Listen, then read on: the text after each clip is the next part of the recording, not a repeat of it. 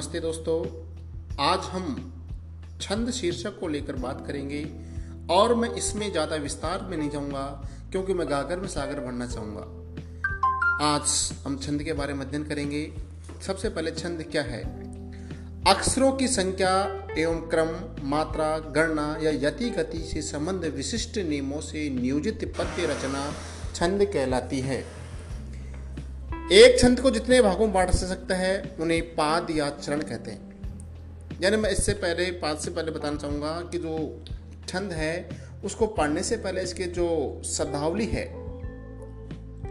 जो पारिभा शब्दावली है पारिवा शब्दावली में जैसे पद क्या है, या पाद, या चरण क्या है, लय क्या है, गति क्या है, मात्रा क्या है, इन सब के बारे में मैं थोड़ा सा प्रकाश डालना चाहूँगा।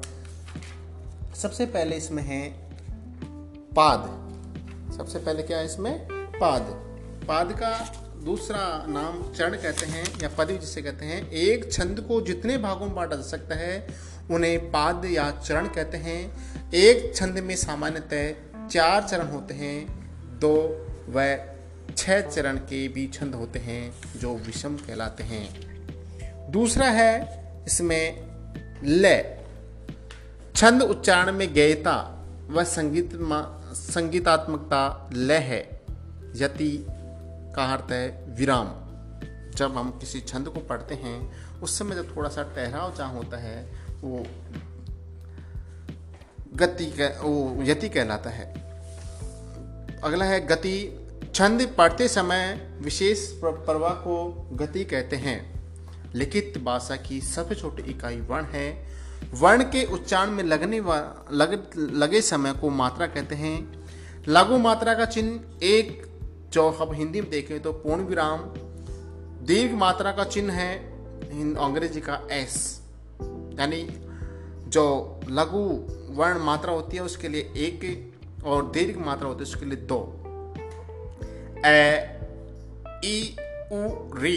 लघु मात्रा है तथा ई आ ई, उ, ए, आई, ओ, औ, गुरु मात्राएँ हैं। प्रथम चरण के संयुक्ताक्षर के प्रारंभ के आधे वर्ण की गणना नहीं होती है। अन्य अक्षर आधा होने पर आधे अक्षर से पहला वर्ण दीर्घ हो जाता है।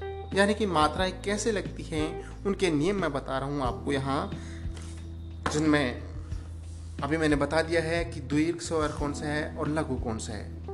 इसके अलावा और भी कई चीज़ें आती हैं मात्रा लगाने में। अनुस्वार और विसर्ग युक्त वर्ण गुरु माना जाता है। यानी दो मात्राएँ होंगी तथा जो चंद्र बिंदु है, उसके कारण लघु वर्ण कभी भी गुरु नहीं होता है।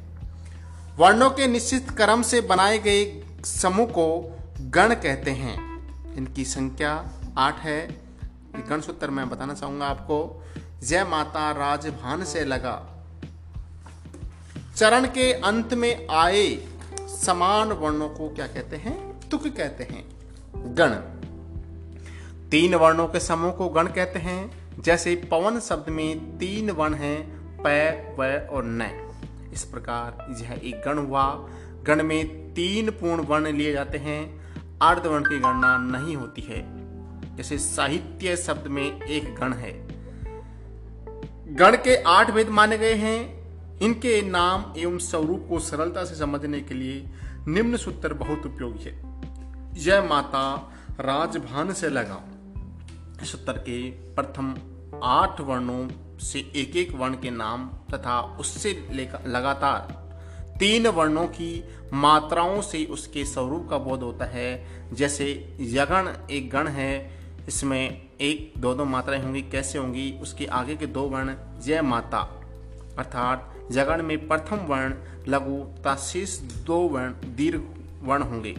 इस प्रकार आठ गणों के नाम व स्वरूप को आसानी से जाना जा सकता है, जो मैं एक सारणी के माध्यम से बताना चाहूँगा। या आपको तो मैं यहाँ सारणी बता नहीं सकता को तो मैं बताना चाहूँगा, जैसे नाम गण का नाम बोल रहा हूँ, और उसके बाद उसकी मात्रा बोलूँगा, फिर उसका एक उदाहरण लेकर चलते हैं अपन। जैसे पहला है यगण। पहला है जगण उसकी मात्राएँ एक, दो दो, जैसे उदाहरण लेंगे, चलाना। ये उदाहरण हुआ यगण का। दूसरा है मगन, इसमें तीनों ही मात्राएँ दीर्घ होंगी, दो दो दो, और इसका जो उदाहरण खाएगा। तीसरा जो गण है, वो तगण इसमें प्रथम जो दो, शुरू की दो मात्राएँ हैं, वो दीर्घ होंगी, और एक अंतिम जो है, वो क्या होगी? लघु होगी। जैसे नाराज़ शब्द है। इसमें ये तगण का उदाहरण है। रगण इसमें मात्रा जो पहली मात्रा वो होगी दीर्घ दूसरी होगी इसमें लघु और तीसरी होगी इसमें दीर्घ होगी। अर्थात आपको ये पता है कि एक जो जैस, आपको पता है कि सबको गण तीन वर्णों के समूह को गण कहते हैं अपन। तो यह वही बताना चाह रहा हूँ मैं जैसे रगण का उदाहरण होगा हांकना। पांचवा जो गण है, वो जगण है, इसमें पहली मात्रा लघु, दूसरी दीर्घ और तीसरी लघु, अर्थात उदाहरण देने तो मिलान। छठा जो गण होगा, वो भगण होगा, इसमें प्रथम जो मात्रा होगी, वो दीर्घ होगी और अंतिम की जो मात्राएँ होंगी, जो लघु होंगी, जिससे उदाहरण लेना चाहें तो हम सातिर शब्द ले सकते हैं। सातवां जो गण होगा, वो नगण होगा, और इसके जो तीनों मात्राएँ वो लघु होती हैं, जैसे नमक शब्द है, और आठवां जो गण होता है, वो होता है सगण, अर्थात इसकी जो मात्राएँ हैं, प्रथम जो मात्राएँ होंगी, वो होंगी लघु, और जो अंतिम जो मात्रा होगी, वो होगी दीर्घ। अर्थात उदाहरण अपन लेना चाहें इसमें तो पद्मा शब्द है, या वसुधा अपन कहें तो इसमें जो शब्द बचे हुए हैं, ये जो शब्द हैं, ये सगण के उदाहरण हैं। अब अपन आगे चलते हैं। आप कहोगे, सर, बचे हुए जो लगा शब्द वो क्या रह गया? लगा जो शब्द यहाँ है, ये लगा शब्द है जो लघु और गुरु को संकेत करते हैं। लघु का मतलब लय जहाँ पर एक मात्रा होगी वो लघु होगा चाहे दो मात्रा होगी गुरु होगा। अब अपन चलते हैं छंदों के भेद की ओर। छंदों के मुख्यतः दो वेद हैं मातृ छंद और वर्णिक छंद मत, मात्रा की गणना के आधार पर रचा गया छंद मातृछंद कहलाता है। यह गणबद्ध नहीं होता, गणबद्ध नहीं होता है। जैसे दोवा, सोरटा, चौपाई आदि। दूसरा है वर्णिक छंद वर्ण गणना के आधार पर रचा गया छंद वर्णिक छंद होता है, जिस छंद में 26 वर्ण तक के चरण चरण होते हैं। वे साधारण वर्णिक छंद होते हैं और 26 से अधिक वर्ण वाले चरण जिस वर्णिक छंद में होते हैं, उसे दंडक कहा जाता है। छंदों के उपभेद। छंद जिस प्रकार मैंने आपको बताए हैं, जैसे छंद के प्रकार वर्णिक छंद हो गया, फिर मातृ छंद हो गया। अब जैसे वर्णिक छंद है, इसमें भी सम, अर्धसम और विषम होंगे, भेद होंगे और सम के भी दो भेद हैं। साधारण और दंडक। साधारण क्या होता है? जैसे अपन वर्णिक छंद में मैंने अभी बताया है आपको कि जिस छंद में 26 तक चरण 26 वर्ण तक के चरण होते हैं, यानी 26 जो वर्ण होंगे तो वो साधारण कहलाता है और 26 से अधिक जो भी वर्ण कहलवा छंद होगा, वो दंडक कहलाता है। ऐसे ही मातृ छंद है, उसके भी तीन उपभाग हैं, सम अर्थसम और विषम, और उसमें जो सम है, उसके भी दो तो भेद हैं।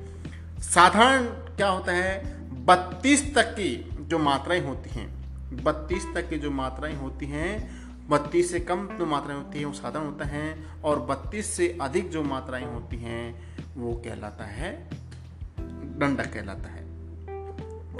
तो आम, जैसे मान लो छंदों के भेद में सम छंद हैं, उसके चारों चरण हैं, उनमें बराबर मात्राएँ होती हैं।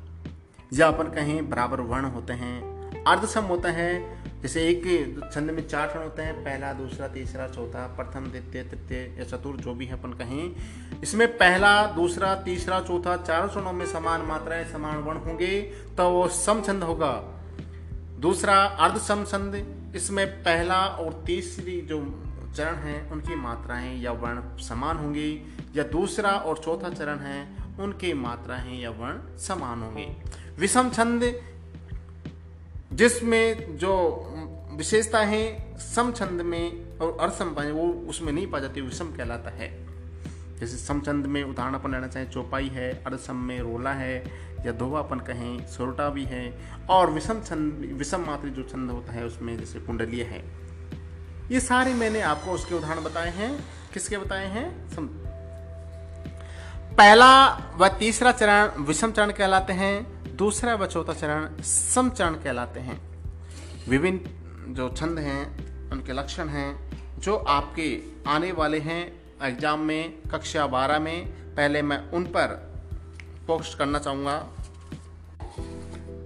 वो मैं अगले जो वीडियो, जो ऑडियो होगा, उसमें लेकर आऊँगा।